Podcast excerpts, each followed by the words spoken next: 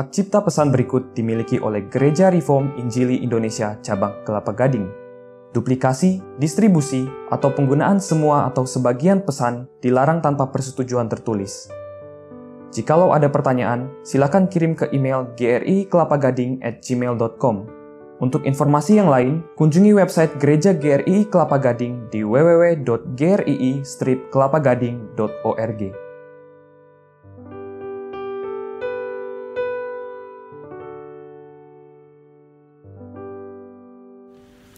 Selamat pagi Bapak Ibu Saudara sekalian. Kita membuka dari Injil Yohanes pasal yang ke-9 kita membaca dari ayat yang ke-18 sampai dengan ayat yang ke-34.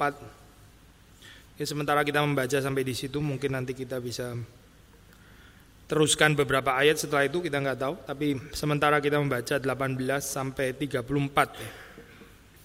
Saya membaca bagian kalimat untuk narator lalu semua kalimat langsung saudara membaca tetapi orang-orang Yahudi itu tidak percaya bahwa tadinya ia buta dan baru dapat melihat lagi sampai mereka memanggil orang tuanya dan bertanya kepada mereka, Inikah anakmu yang kamu katakan bahwa ia lahir buta? Kalau begitu bagaimana ia sekarang dapat melihat? Jawab orang tua itu, yang kami tahu ialah bahwa dia ini anak kami dan bahwa ia lahir buta. Tetapi bagaimana ia sekarang dapat melihat? Kami tidak tahu. Siapa yang memelekkan matanya? Kami tidak tahu juga. Tanyakanlah kepadanya sendiri, ia sudah dewasa, ia dapat berkata-kata untuk dirinya sendiri. Orang tuanya berkata demikian karena mereka takut kepada orang-orang Yahudi sebab orang-orang Yahudi itu telah sepakat bahwa setiap orang yang mengaku dia, yaitu mengaku Yesus sebagai Mesias atau Kristus akan dikucilkan. Itulah sebabnya maka orang tuanya berkata, ia telah dewasa, tanyakanlah kepadanya sendiri. Lalu mereka memanggil sekali lagi orang yang tadinya buta itu dan berkata kepadanya, Katakanlah kebenaran di hadapan Allah, kami tahu bahwa orang itu orang berdosa. Jawabnya, apakah orang itu orang berdosa? Aku tidak tahu, tetapi satu hal aku tahu, yaitu bahwa aku tadinya buta dan sekarang dapat melihat. Kata mereka kepadanya, apakah yang diperbuatnya kepadamu? Bagaimana ia memelekkan matamu? Jawabnya, telah kukatakan kepadamu dan kamu tidak mendengarkannya. Mengapa kamu tidak mendengarkannya lagi? Barangkali kamu menjadi muridnya juga. Sambil mengejek mereka berkata kepadanya, Engkau murid orang itu, tetapi kami murid-murid Musa. Kami tahu bahwa Allah telah berfirman kepada Musa, tetapi tentang dia itu kami tidak tahu dari mana ia datang. Jawab orang itu kepada mereka, Aneh juga bahwa kamu tidak tahu dari mana ia datang, sedangkan ia telah memelekkan mataku. Kita tahu bahwa Allah tidak mendengarkan orang-orang berdosa, melainkan orang-orang yang saleh dan yang melakukan kehendaknya. Dari dahulu sampai sekarang tidak pernah terdengar bahwa ada orang yang memelekkan mata orang yang lahir buta. Jikalau orang itu tidak datang dari Allah, ia tidak dapat berbuat apa-apa. Jawab mereka, engkau ini lahir sama sekali dalam dosa dan engkau hendak mengajar kami. Lalu mereka mengusir dia keluar. Mari kita berdoa, kita minta kehadiran Tuhan. Tuhan kami bersyukur Engkau memberi kepada kami hari di mana kami boleh menikmati peristirahatan rohani di dalam Engkau. Kami berdoa supaya sabat ini sungguh-sungguh memberi kelegaan pada kami, memberikan kepada kami istirahat dan Engkau sendiri yang boleh menjamu kami dengan firman Tuhan yang berkuasa untuk memuaskan lapar dan dahaga kami sehingga kehidupan kami ini boleh berjalan di dalam kekuatan kuasa Tuhan Berkati hambamu yang akan berbicara, berkati siapa orang yang hadir, Tuhan sendiri yang memimpin seluruh perenungan firman Tuhan ini dari awal sampai dengan akhir engkau hadir bersama dengan kami. Tuhan bekerja dengan leluasa. Demi Yesus Kristus kami berdoa. Amin.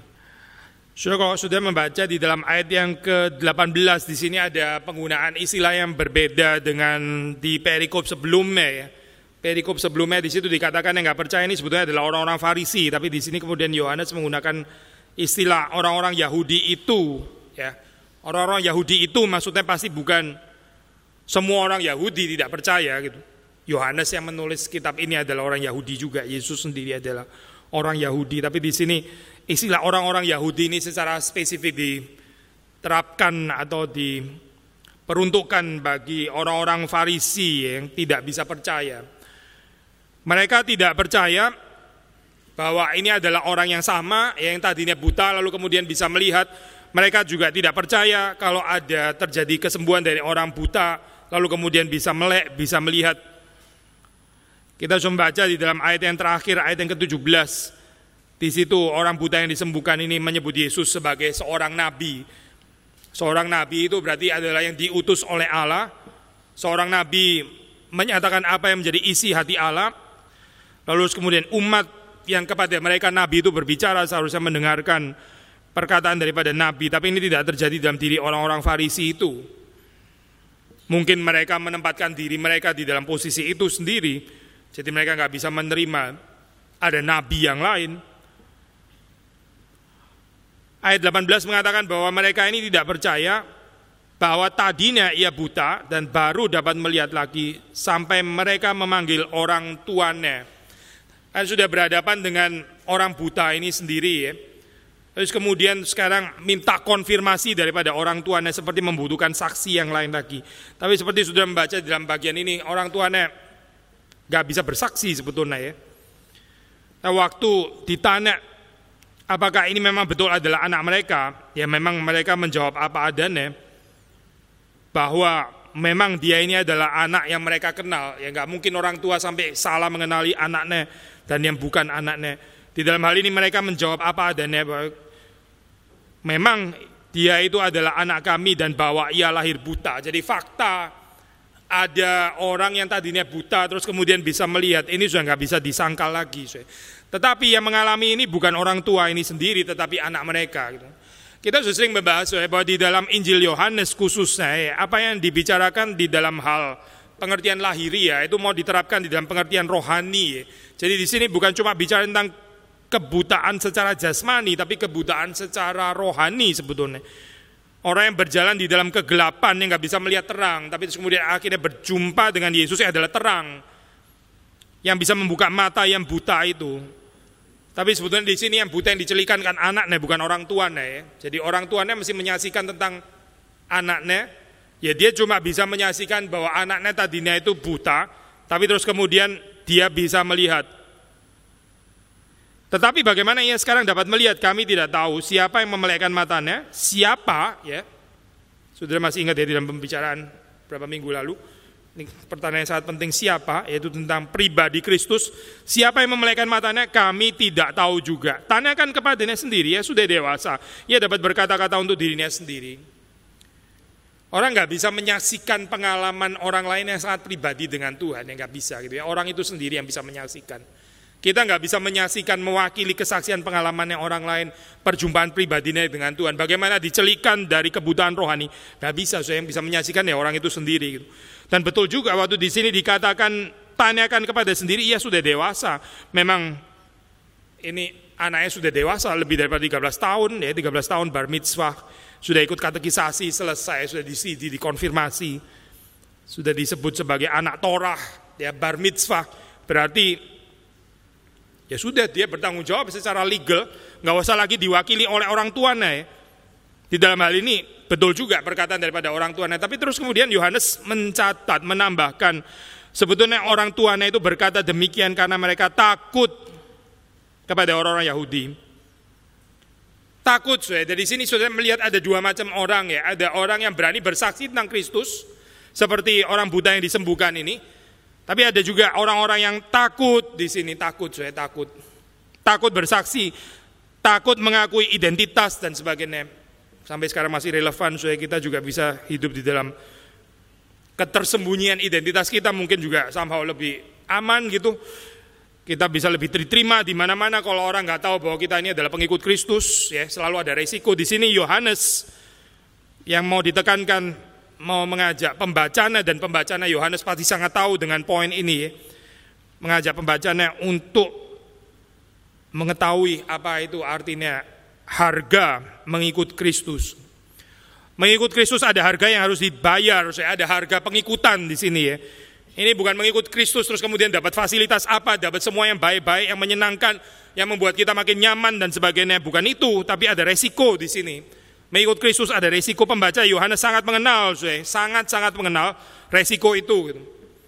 Lalu saudara dan saya di sini kita sudah kira-kira 2000 tahun lebih belakang apa kita juga mengenal saya bahwa kita mengikut Kristus ini juga ada harga yang harus kita bayar.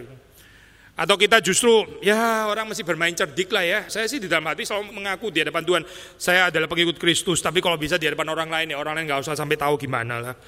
Gak ada gunanya kayak begitu, malah mempersulit diri sendiri lagi kalau saya bilang saya adalah pengikut Kristus. Gitu. Kita mesti pintar-pintar main di dalam dunia ini. Orang tuanya ini takut, takut kepada orang-orang Yahudi. Orang-orang Yahudi itu sepakat bahwa setiap orang yang mengaku dia, mengaku Yesus sebagai Mesias, sebagai Kristus, akan dikucilkan.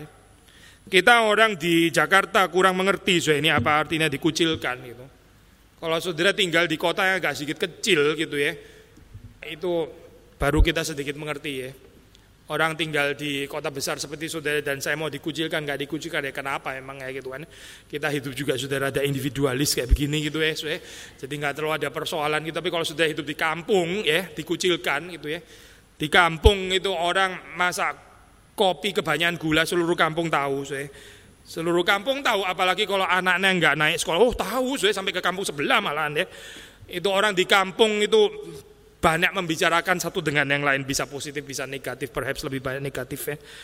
Nah, hidup di dalam satu lingkungan yang kenal satu dengan yang lain itu dikucilkan betul-betul matters ya, artinya dikucilkan. Orang takut dia nggak punya sesama kayak begini, nggak ada lagi yang bisa diajak berrelasi, semua orang curiga kepada dia dia masih hidup di dalam satu profil yang begitu negatif itu loh orang itu kayak gitu-gitu. Semua orang ngomongin dia kayak begitu. Takut saya dikucilkan kayak begini ya. Kalau dipikir secara manusia ya ada poinnya juga ketakutan seperti ini. Mereka takut dikucilkan. Tapi saya kalau kita memikirkan dengan tenang ya orang kenapa ya bisa takut dikucilkan orang takut dikucilkan perhaps karena dia nggak terlalu takut dikucilkan oleh Tuhan akhirnya takut dikucilkan manusia orang lebih suka human approval orang lebih suka berbagai macam likes yang diberikan oleh manusia itu ya di dalam kehidupannya. Penerimaan-penerimaan seperti itu mungkin karena dia nggak terlalu peka juga dengan penerimaan Tuhan. Di dalam kehidupan yang bertumbuh sih kalau kita bertumbuh sehat kita bertumbuh menjadi lebih dewasa. Human approval itu sebenarnya nggak terlalu penting sih orang yang saudara pasang post di Facebook atau Instagram itu yang kasih jempol jempol jempol deh waktu saudara sakit deh kayaknya ribuan orang itu nggak besuk saudara deh Mau coba. Saudara pasang aja gitu, dapat jempol, jempol, jempol. Gitu. Giliran saudara bangkrut, saudara susah, saudara. Orang itu besuk saudara. Enggak kan? Itu impersonal itu saya penerimaannya gitu. Mungkin kepencet kali mereka saya jangan terlalu GR. Kayaknya mereka salah pencet atau apa gitu. Ya sekedar lah daripada dibilang orang jahat ya kita kasih aja. Kita kan di dalam dunia hati mesti luas gitu ya. Tapi sebenarnya doesn't really mean anything gitu. Artinya sedikit sekali gitu. Orang takut dikucilkan, suai, takut dikucilkan oleh manusia. Dia takut hidup sendiri, takut nggak diterima oleh sesamanya. Suka lebih banyak dapat likes, approval daripada sama. Itu adalah mungkin adalah orang-orang yang sendiri yang nggak peduli dengan penerimaan Tuhan. Dia juga nggak peka bahwa dia sedang dikucilkan atau dibenci oleh Tuhan. Yang penting pokoknya bagaimana manusia itu senang sama dia. Bagaimana dia diterima oleh manusia, bagaimana dia mendapatkan penerimaan manusia. Tapi dia nggak peduli apakah Tuhan juga sendiri setuju dengan kehidupannya, berkenan akan kehidupannya dan sebagainya. Makanya mereka takut. Suai. Ini adalah orang-orang yang takut. Orang-orang yang takut itu hubungannya dengan Tuhan gak beres biasanya. Itulah sebabnya maka orang tuanya berkata, ia telah dewasa, tanyakanlah kepada dirinya sendiri. Ini susah ya, saya. Sebenarnya kita kalau mau kerja terus ini orang tua macam apa coba kayak begini saya. Ini kan anaknya di dalam keadaan terjepit kan ya. Regardless dia mau 13, 12, 5 atau 17 gitu ya. Seorang orang tua kan harusnya mencintai anaknya dalam keadaan kesulitan orang tua cuci tangan saya. Ini orang tua saya namanya kayak begini. Apakah ini orang tua saya bukan? Bukan ya kayaknya nggak seperti orang tua ya. Di dalam kesulitan anaknya kesulitan dibiarin sendiri. Sudah, sudah tanggung sendiri aja. Biarin kalau anak saya dikucilkan ya sudah dia dia yang dikucilkan. Saya sih nggak mau ya dikucilkan seperti anak saya. Apakah itu orang tua saya kayak begini? Apakah layak jadi orang tua seperti ini? Di dalam kesulitan dia meninggalkan anaknya sendiri. Ah kita nggak usah bahas ini lagi lah saya karena memang memang bukan di sini yang mau, mau ditekankan. Tapi paling tidak kita di sini mendapat dua macam model. Ada orang yang ketakutan mengaku Kristus, ya, mengaku Yesus sebagai Kristus. Tapi ada orang yang berani mengaku ini di depan umum.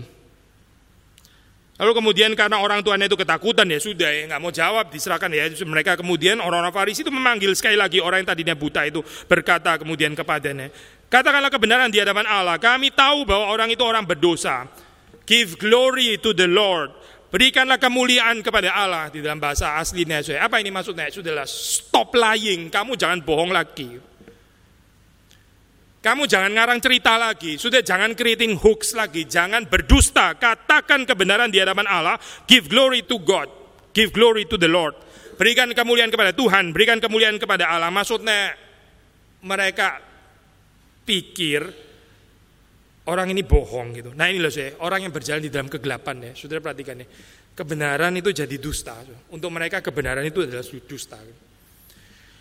Dusta adalah kebenaran. Tipikal ya, ya. Kebenaran jadi dusta, dusta jadi kebenaran. Gitu.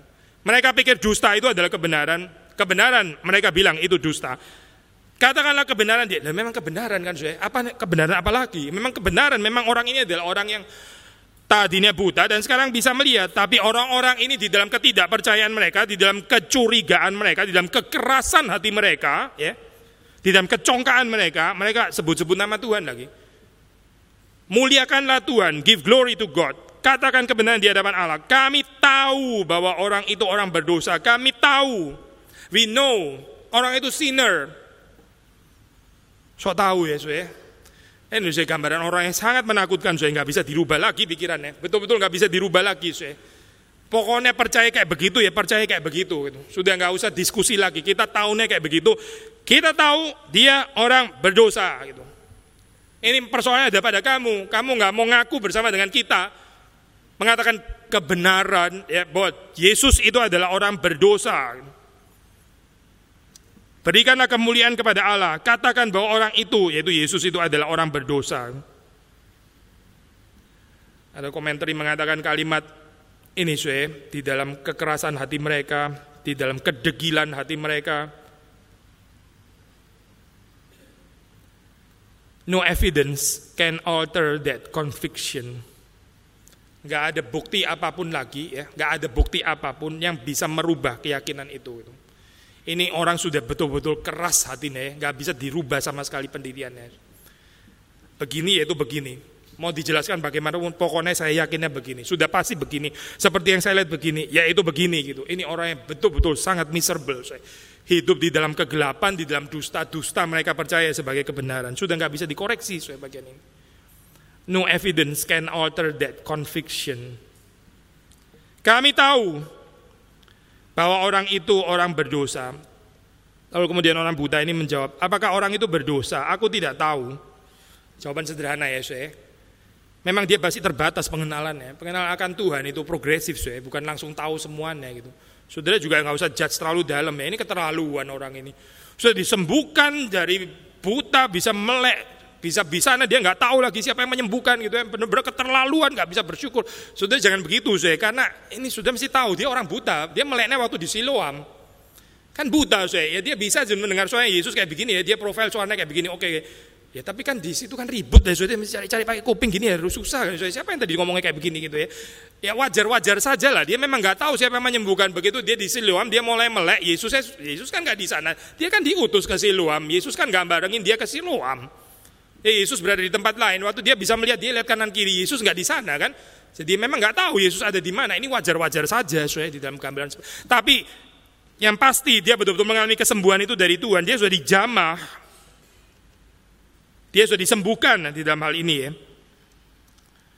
Maka waktu dia menjawab, apakah orang itu orang berdosa? Kalau kamu bicara tentang orang berdosa, orang saleh, orang berdosa, orang benar, orang fasik, saya nggak tahu. Tapi satu hal aku tahu yaitu bahwa aku tadi dia buta dan sekarang dapat melihat. Kesaksian yang simpel ini ya, soe.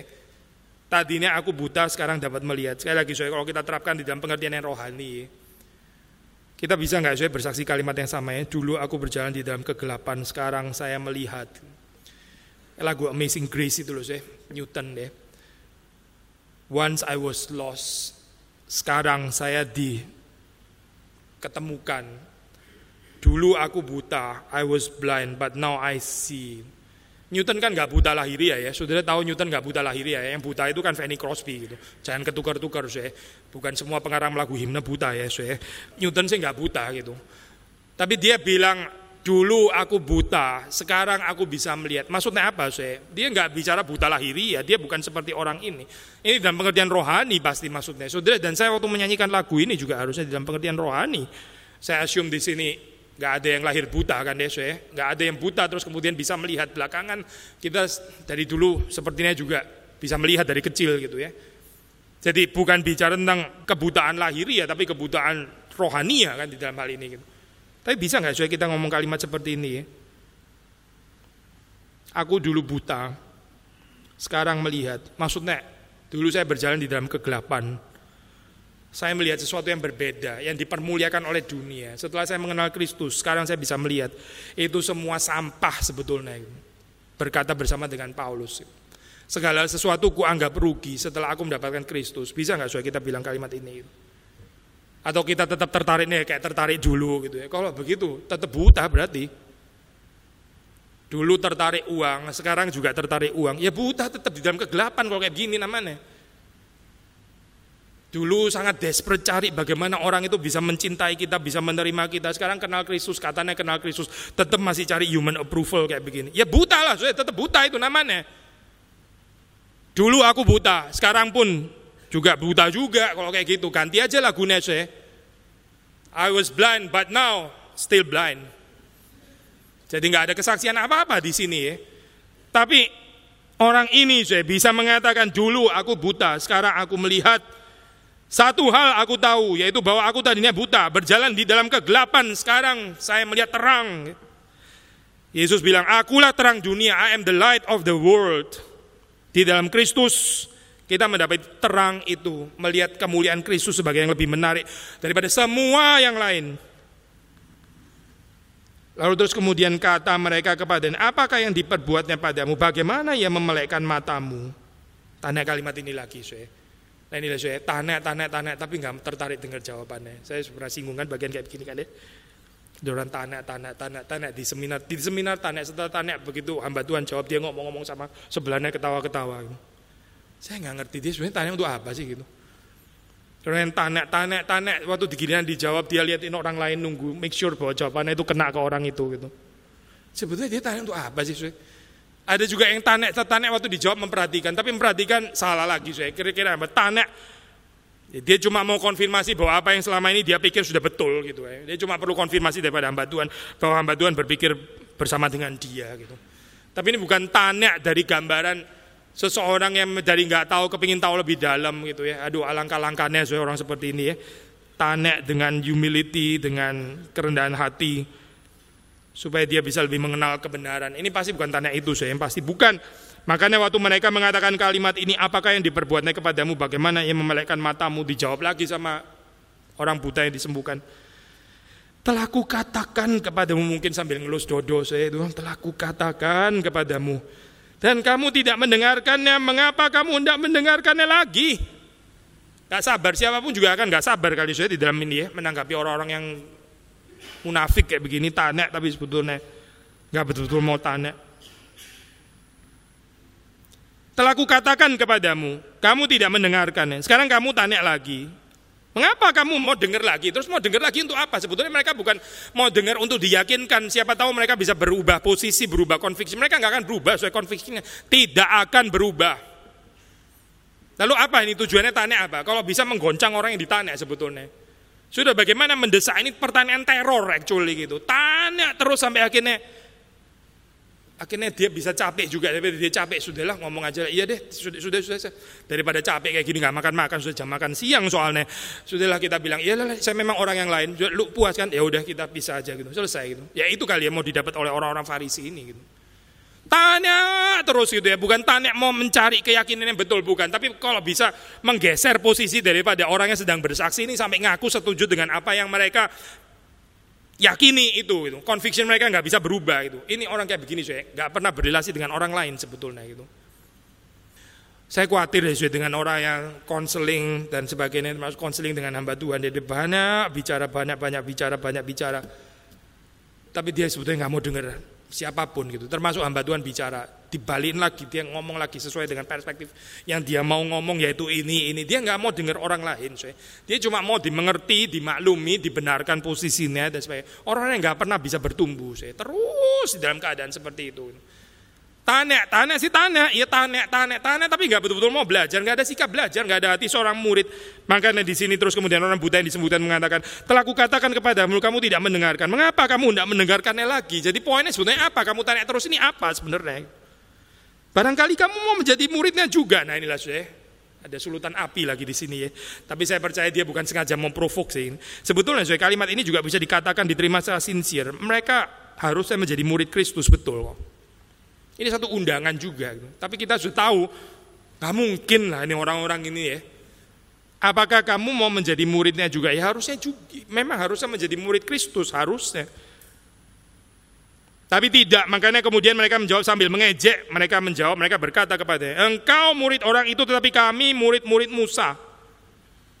Tipikal ya saya, sudah perhatikan ya. Membenturkan ya, dengan established authority yang nggak bisa diganggu gugat di dalam hal ini Torah, Musa gitu ya. Lalu dibenturkan dengan orang yang mereka benci, yang mereka nggak bisa terima. Ya memang saya kalau kita terapkan di dalam kehidupan kita sekarang kita nggak ada perdebatan bahwa Yesus itu juga somehow di dalam kehidupan gereja ya dia juga establish authority juga sama. Gak ada orang memperdebatkan otoritas Kristus saya pikir di dalam gereja ya kecuali gereja yang keterlaluan gitu. Kristus pun masih diperdebatkan otoritasnya. Tapi orang Kristen yang nggak bicara Yesus itu punya otoritas atau tidak punya otoritas, pasti punya otoritas. Tapi saudara mesti mengerti di dalam zaman itu mereka semua sebagian besar ya itu nggak mengenal Yesus sebagai anak Allah yang tunggal. Terima Yesus sebagai Mesias pun juga tidak. Di dalam keadaan seperti ini ya. Terus kemudian mereka benturkan gini otoritas yang baru ini ya. Kuasa yang baru ini yang namanya Yesus dibenturkan dengan established authority gitu.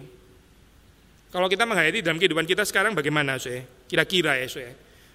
Ini penolakan terhadap orang yang diutus oleh Tuhan ya, betul-betul berasal dari Tuhan. Terus kita bilang, kita nggak mau dengerin dia, kita percaya kepada Yesus Kristus, kayak gitu loh saya. Kita mah orang reform sola scriptura, kita nggak mendengar perkataan manusia. Padahal manusia itu mungkin adalah manusia yang juga diutus oleh Tuhan, tapi sudah ditolak duluan saya. Terus tolak atas nama siapa? Atas nama firman Tuhan gitu. Sudah melihat betapa absurd ini ya. Anak-anak muda zaman sekarang gitu, mereka pakai istilah kita harus lebih taat kepada Allah daripada taat kepada manusia untuk mendukung satu kehidupan yang nggak bisa diatur, yang nggak bisa submit. Terus pakai ayat Alkitab lagi. Kita masih lebih taat kepada Allah daripada taat kepada manusia. Gak bisa submit sebetulnya saya. Tapi terus kemudian pakai Alkitab kan ya. Gak salah kalimat itu, kalimat di Alkitab mana bisa salah saya. Kita mesti taat kepada Allah lebih daripada manusia. Iya betul, tapi kalimat ini pun dipakai, jadi saya nggak usah dengerin dulu gitu. Kan kita mesti lebih taat kepada Allah daripada kepada manusia. Ini mirip lah saya di sini gitu. Kami ini murid Musa. Musa itu dari tangannya kita menerima Torah. Torah itu firman Tuhan. Ini nih orang siapa gitu. Tapi kalimat ini saya sudah menyatakan satu permasalahan di dalamnya gitu. Kalau mereka betul-betul mengenal Musa, mengenal pengajaran Musa, mengenal Torah, mereka akan mengenal siapa itu Kristus. Kalau kita hidup betul-betul mengerti firman Tuhan, kita bisa membedakan orang yang diutus Allah itu yang mana, yang nggak diutus Allah itu yang mana. Bisa membedakan, saya bukan nggak bisa membedakan. Kalau orang nggak bisa membedakan orang yang diutus Allah, dibilang bukan diutus Allah, ya dia kayaknya nggak kenal firman Tuhan lah orang itu gitu. Persis seperti dalam kehidupan orang Farisi. Bisa-bisanya mereka membenturkan antara Musa dan Kristus, padahal Musa membicarakan Kristus. Musa itu fully synchronized dengan Kristus, tapi mereka menolak Kristus. Itu membuktikan mereka bukan hanya menolak Kristus, tapi mereka juga sebetulnya menolak Musa dan menolak Torah yang diberikan oleh Musa. Tapi mereka merasa diri adalah orang-orang yang sangat mengerti firman Tuhan, orang-orang ahli mengerti Torah, mengerti firman Tuhan. Saya percaya sudah di dalam kehidupan kita ya, kalau kita betul-betul mementingkan firman Tuhan, kita menjunjung tinggi Kristus, kita mengasihi Kristus di atas semua yang lain, kita akan berjumpa dengan orang-orang lain yang juga mengasihi Kristus. Itu sudah pasti. Tapi kalau saudara pikir sudah menjunjung Kristus, sudah taat firman Tuhan, tapi terus kemudian saudara berasa kayak sendirian, kok cobalah koreksi gitu. Koreksi lagi, coba koreksi gitu. Itu perasaannya Elia. Elia pernah jatuh di dalam kesalahan seperti kayak begini. Saya. Dia pikir, dia satu-satunya yang sinkron dengan kehendak Allah. Dia pikir, semua orang sudah meninggalkan engkau Tuhan aku satu-satunya. Terus Tuhan bilang, tujuh ribu orang yang nggak menyembah Baal, tujuh ribu saya. Bukan tujuh orang loh, tujuh ribu. Tujuh ribu itu banyak sekali. Kok bisa ya Elia gak bisa melihat ada tujuh ribu orang yang juga cinta kepada Tuhan. Dia rasa dia sendiri satu-satunya yang cinta kepada. Saudara kalau rasa diri satu-satunya yang taat kepada firman Tuhan, satu-satunya yang mengerti kehendak Tuhan, tunggu, tunggu, tunggu dulu lah, tunggu, tunggu saya. Mungkin saudara keliru. Mungkin ada saat betul-betul seperti ini terjadi, mungkin juga sih betul. Kalau sudah betul-betul di kalangan orang fasik gitu ya, tinggal di Sodom Gomora. Tapi ini juga persoalan saya. Kenapa tinggal di Sodom Gomora coba? Kan saudara persoalan kenapa memilih Sodom Gomora tinggalnya gitu.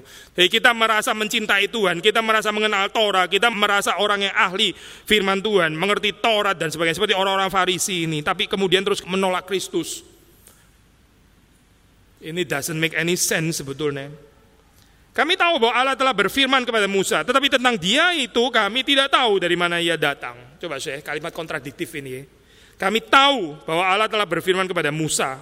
Kalau mereka betul-betul tahu saya Allah berfirman kepada Musa, mereka akan tahu bahwa Yesus ini diutus dari Allah. Apakah mereka nanti akan langsung melihat bahwa Yesus adalah anak Allah yang tunggal? Nah ini belakangan lah ya. Tapi paling tidak, saya, paling tidak mereka itu mengetahui Yesus ini adalah nabi yang sejati yang diutus dari Allah. Paling sedikit ini, saya. paling sedikit seperti yang diketahui oleh orang Buddha yang disembuhkan, ia adalah seorang nabi. Tapi ini pun juga enggak, enggak sampai kepada pemikiran mereka. Mereka merasa Yesus ini pendusta sebetulnya. Yesus nggak memberitakan kebenaran. Maka orang buta ini Kemudian berkata kepada mereka, menjawab mereka, aneh juga bahwa kamu tidak tahu dari mana ia datang, sedangkan ia telah memelekkan mataku. Istilah aneh saya ini di dalam terjemahan bahasa Inggris pakai istilah amazing sebetulnya gitu ya. Tapi amazingnya itu amazing memang ya saya amazing itu sudah tahu istilah amazing ya. Amazing biasanya dipakai untuk hal-hal yang positif kan ya. Amazing grace itu. Itu terjemahannya apa saya? Sangat besar anugerahnya gitu ya. Itu bukan terjemahannya saya itu itu teks dalam bahasa Indonesia. Amazing grace itu anugerah yang menakjubkan gitu ya, yang mengagumkan. Itu namanya amazing. Amazing itu biasanya dipakai untuk hal-hal yang positif ya. Tapi di sini dipakai amazing. Ini amazing ya. Yang amazing di sini apa? Ignorance orang-orang yang rasa diri tahu ini loh. Amazing ya, betul-betul amazing. Maka bahasa Indonesia menerjemahkan langsung dengan istilah aneh. Aneh juga gitu. Kok ya aneh ya, kok ya lucu gitu. Lucu ya nggak lucu maksudnya saya Kok ya menarik ya, kamu bisa nggak tahu. Menarik yang nggak menarik maksudnya. Amazing, kamu bisa nggak tahu. Harusnya kamu tahu maksudnya. Kamu dari tadi bilang kamu tahu, kamu tahu, kamu tahu. Tapi giliran bicara tentang Yesus, kamu nggak tahu dari mana dia datang. Nah ini apa nggak amazing kayak begini? Kamu harusnya tahu loh. Kalau kamu mengenal Musa, mengenal Torah, harusnya kamu tahu. Kok kamu bilang kamu nggak tahu dari mana dia datang?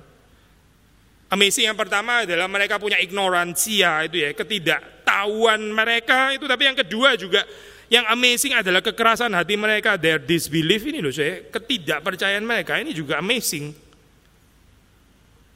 Yang amazing di sini bukan iman saya, bukan kerendahan hati, tapi yang amazing di sini adalah kecongkaan hati manusia. Stubbornnya itu, kekerasan hatinya ini, ini benar-benar amazing saya. Sangat mengagumkan tanda kutip, bukan mengagumkan, mengagumkan dalam pengertian yang positif ya. Mengherankan gitu ya, ini aneh sekali ya ada orang bisa sekeras ini loh saya hatinya gitu. Aneh juga bahwa kamu tidak tahu dari mana ia datang, sedang ia telah memelekkan mataku. Kita tahu bahwa Allah tidak mendengarkan orang-orang berdosa, melainkan orang-orang saleh dan yang melakukan kehendaknya. Dari dahulu sampai sekarang tidak pernah terdengar bahwa ada orang yang memelekkan mata orang yang lahir buta. Jikalau orang itu tidak datang dari Allah, ia tidak dapat berbuat apa-apa. Sederhana saya pemahaman teologi daripada orang yang disembuhkan ini sangat sederhana. Maksudnya kalau kamu bilang Yesus itu orang berdosa gitu, lah kok heran deh, kok kok kok dia bisa memelekkan mata orang buta dari lahir loh. Ini nggak masuk akal kayak begini. Memelekkan mata orang buta dari lahir ini terus kamu bilang dia orang berdosa, sinners gitu, wicked, orang fasik. It doesn't make any sense ya. Saya sih bukan ahli Taurat ya, saya nggak terlalu mengerti Taurat, tapi hal kayak begini sederhana ya harusnya. Ya. Menurut saya sih pemahaman saya sih biasa ini sederhana, Ya, mungkin orang ini kalau kita rekonstruksi kira-kira ya, dia bisa berpikir seperti itu. Memang bukan ahli Taurat, bukan orang Farisi juga. Tapi pemikiran sederhana lah. Ya. Ini kalau Yesus betul-betul ada orang berdosa, orang fasik, tapi terus bisa memelekkan. Ini nggak nggak nyambung ini kayak begini. Kecuali dia orang saleh sebetulnya dia adalah utusan dari Tuhan. Makanya dia bisa menyembuhkan dia bisa memelekkan mata orang yang buta sejak lahir lagi dan akhirnya bisa melihat membawa orang dari kegelapan kepada terang. Tapi kamu bilang dia adalah orang berdosa yang hidup dalam kegelapan. Ini doesn't make any sense. Orang yang dibawa dari kegelapan kepada terang itu yang membawa pasti orang yang juga hidup di dalam terang. Ini logika yang lebih beres kan? Sederhana sekali saya tapi terus kemudian setelah orang buta ini berapologia seperti itu. Mereka kemudian menjawab, engkau ini lahir sama sekali dalam dosa dan engkau hendak mengajar kami. Nah inilah saya, ini ini bukan argumentasi saya. Kadang-kadang kita di medsos ketemu orang-orang kayak begini saya. Yang nggak argumentasi apa-apa, tahunnya cuma ngamuk-ngamuk toh gitu ya. Ini argumentasi apa kayak begini nih saya. Engkau ini lahir sama sekali dalam dosa. Ini showing of power namanya gitu kan ya. Showing of power. Kamu itu lahir dalam dosa gitu ya. Tapi nggak menjawab. Jadi perdebatan di mana dong sih kayak begini. Tapi kalau sudah melihat di dalam perkataan ini ada semacam logika presupposisi atau asumsi di dalamnya. Maksudnya di dalam pengertian begini sih. Lu tuh lupa kali ya. Lu lahir itu ya, buta lo gitu. So lahir buta ya. Lu tuh sial banget kayak begitu. Lu nggak sadar ya kalau itu berdosa gitu. Kalau orang tengah-tengah perjalanan terus jadi sakit, ya itu oke okay lah sakit, oke okay, sakit perjalanan, ya itu ada dosa juga gitu ya, ada dosa. Tapi ini, lu dari lahir sudah sudah kayak begitu loh. Itu tuh lu nggak sadar, lu tuh lahir di dalam dosa sebetulnya gitu. Makanya apes banget dari kecil sudah sakit, sudah buta dan sebagainya. Itu cuma menunjukkan bahwa kamu itu lahir di dalam dosa, in utter sin di dalam bahasa Inggris. Ya. Argumentasinya sebetulnya seperti itu sih. Yesus pernah mengatakan waktu dia berjumpa ini ya, dia menanggapi tentang isu ada bencana orang kejatuhan tower itu ya. Lalu mati karena tower ambruk, kena bencana. Lalu terus kemudian ada orang-orang lain setelah perang kalah darahnya itu dicampur sama Pilatus dengan darah binatang terus dipersembahkan itu kekejian luar biasa ya. Sesuatu yang merupakan kekejian bagi orang Yahudi gitu. Tapi Pilatus melakukan itu gitu, untuk menghina mereka. Ya. Darahnya dicampur sama darah binatang dipersembahkan. Lalu Yesus bilang, kamu pikir orang-orang yang kena bencana itu dosanya lebih besar daripada dosamu? Kamu pikir orang-orang yang menderita itu mereka lebih jahat daripada kamu? Karena itu terus kemudian Tuhan menghukum mereka. Kamu pikir seperti itu? Yesus bilang, kalau kamu nggak bertobat, kamu akan mati dengan cara yang sama. Kita kalau belum mengalami bencana, waktu kita belum mengalami penderitaan terlalu berat seperti orang-orang lain, itu sama sekali nggak membuktikan bahwa kehidupan kita lebih baik, lebih saleh daripada orang lain. Sama sekali tidak. Tapi lebih menyatakan Tuhan itu menunggu kita bertobat, Tuhan menunggu kita berbalik. Sebetulnya kalimat ini ya, orang pikir orang sakit ya, orang buta ya, orang miskin kekurangan itu sudah pasti ada persoalan dihukum Tuhan, Tuhan sedang nggak berkenan kepada dia. Kalimat kayak begini kan sudah bahaya ya, so, Orang sakit dibilang lu sakit pasti karena berdosa. Lu nggak bisa kaya pasti karena ada dosa di dalam kehidupanmu makanya lu nggak bisa kaya. Kalimat ini kan sudah bahaya ya. Tapi yang lebih bahaya menurut saya daripada kalimat ini adalah sebaliknya. Saya sehat. Itu berarti Tuhan berkenan kepada saya. Wah ini jauh lebih bahaya. Saya. Saya punya financial strength di dalam kehidupan saya. Saya lumayan dan ini saya akui sebagai berkat Tuhan, bukan usaha saya gitu misalnya ya saya ini kaya, ini bukan usaha saya, ini berkat Tuhan. Berarti, berarti apa? Berarti Tuhan berkenan kepada saya karena saya kaya dan saya diberkati Tuhan. Nah ini loh saya, ini luar biasa, luar biasa bahaya saya, sangat sangat bahaya. Yang sakit disudutkan sebagai orang yang berdosa itu sudah bahaya, tapi yang sehat merasa diri Tuhan berkenan itu jauh lebih bahaya. Sudah dan saya di sini sebagian besar Perhaps saya assume sehat ya daripada sakit gitu. Ada juga yang sakit pasti gitu. Tapi sebagian besar daripada kita sehat kan sudah. Lalu saudara pikir saudara sehat itu masih ada keuangan yang cukup bahkan berlebih. Saudara pikir Tuhan pasti berkenan di dalam kehidupan saudara dan saya. Dibanding dengan orang-orang yang sakit, dibanding dengan orang-orang yang kekurangan. Nanti dulu saya. Itulah logikanya daripada orang Farisi. Engkau ini lahir sama sekali dalam dosa. Lu masih tahu lu itu lahirnya buta. Kita ini lahir nggak buta tahu nggak sih? Jadi kita ini orang lebih saleh daripada kamu. Kamu itu orang fasik, orang berdosa. Sampai Tuhan memberikan buta dari kamu sejak lahir. Pasti ada persoalan di dalam kehidupanmu. Kalau nggak kamu ya orang tuanya. Miriplah saya sama perkataannya ini. Murid-murid Yesus, dosa siapa ini? Dosanya dia atau itu dosa dia atau dosa orang tuanya tetap nggak bisa melarikan diri daripada dosa kan ya. Intinya ya itulah sama. Setelah Yesus sekian lama menjelaskan ini ya di dalam perikop sudah berjalan dari ayat-ayat ayat-ayat Ternyata masih balik lagi ke square one. Saya ada orang-orang yang pikir kayak begini lagi. Persis seperti yang dikatakan oleh murid-murid Yesus. Saya baca lagi ya, saya ayat kedua. Rabi, siapa yang berbuat dosa? Orang ini sendiri atau orang tuanya? Sehingga ia dilarikan buta. Sudah masih ingat kan? Kita coba baca ayat ini gitu. Ini ayat dua loh. Sekarang kita sudah sampai di dalam ayat yang ke-34 loh saya. Setelah 2, 3, 4, 5, 6, 7, 8, terus sampai 33, 34, 34 ketemu teologi ayat 2 lagi. Masih ketemu teologi yang di ayat 2 lagi. Orang ini lahir dalam dosa. Kenapa? Ya karena buta. Toh. Buta berarti di dalam dosa. Dosa itu mengakibatkan dia dibikin buta sama Tuhan. Sejak lahir. Berarti ini persoalannya besar sekali orang ini. Kalau kita ya enggak lah. Yang kita enggak buta kok soalnya. Maka terus kemudian mereka mengusir dia keluar. Orang ini diusir keluar.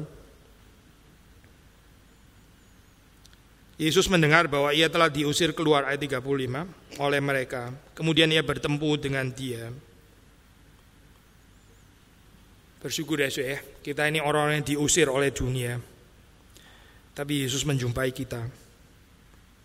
Kemudian ia bertemu dengan dia. Sudah perhatikan ya, Yesus yang menemukan dia, bukan dia yang menemukan Yesus.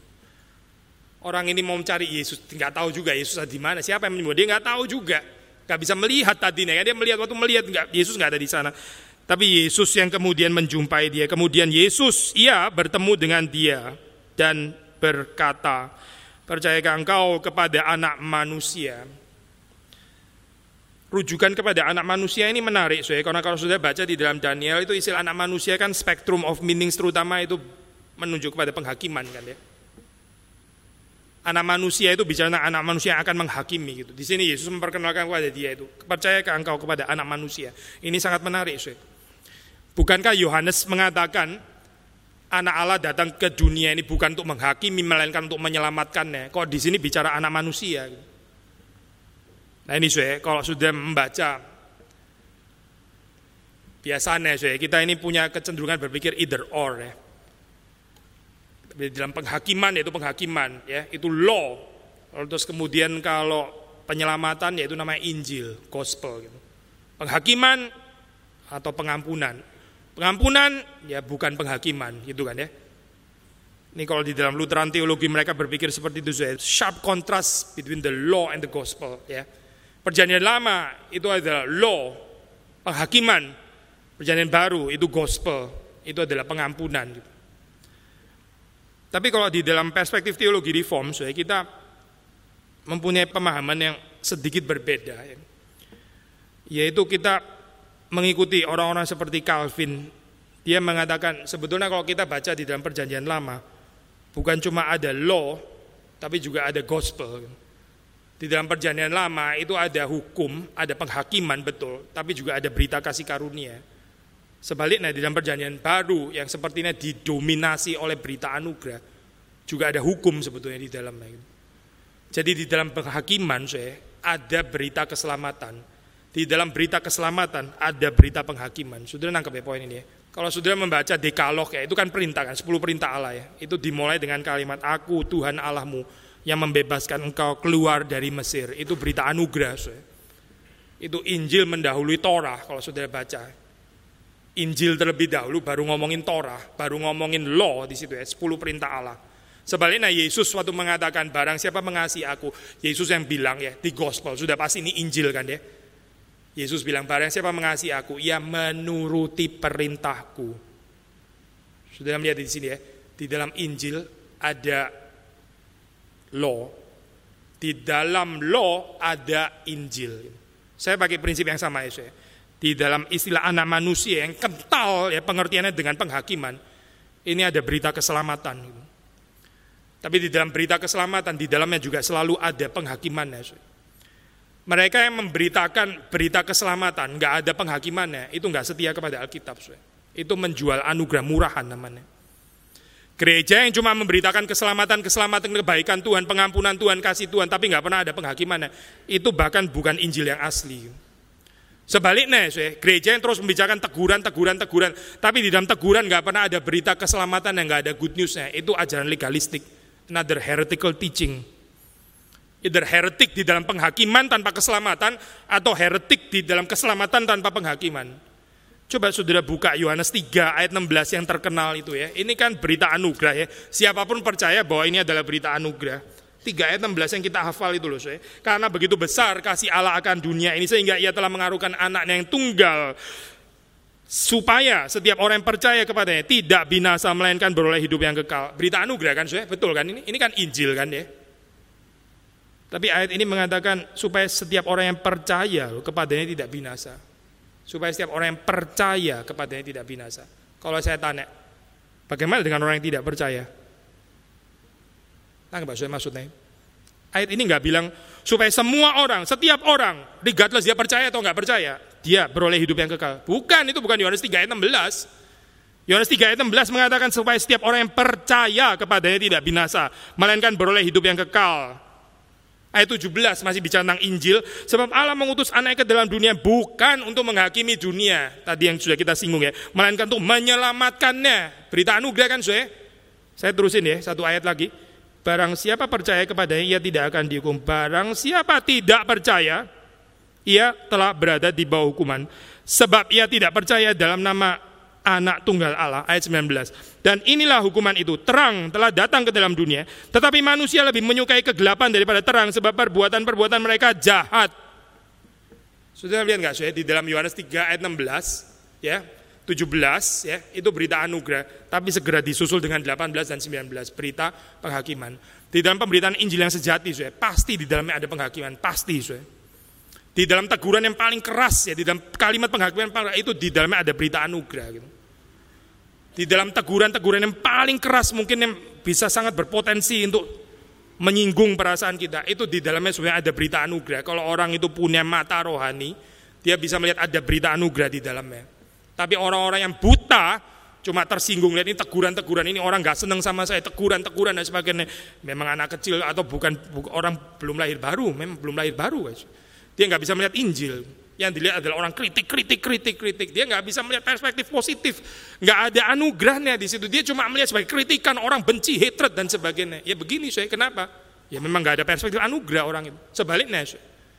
Kalau orang mendengar berita keselamatan terus kemudian dia lupa, di dalamnya juga ada penghakimannya, ada peringatannya, ada tegurannya.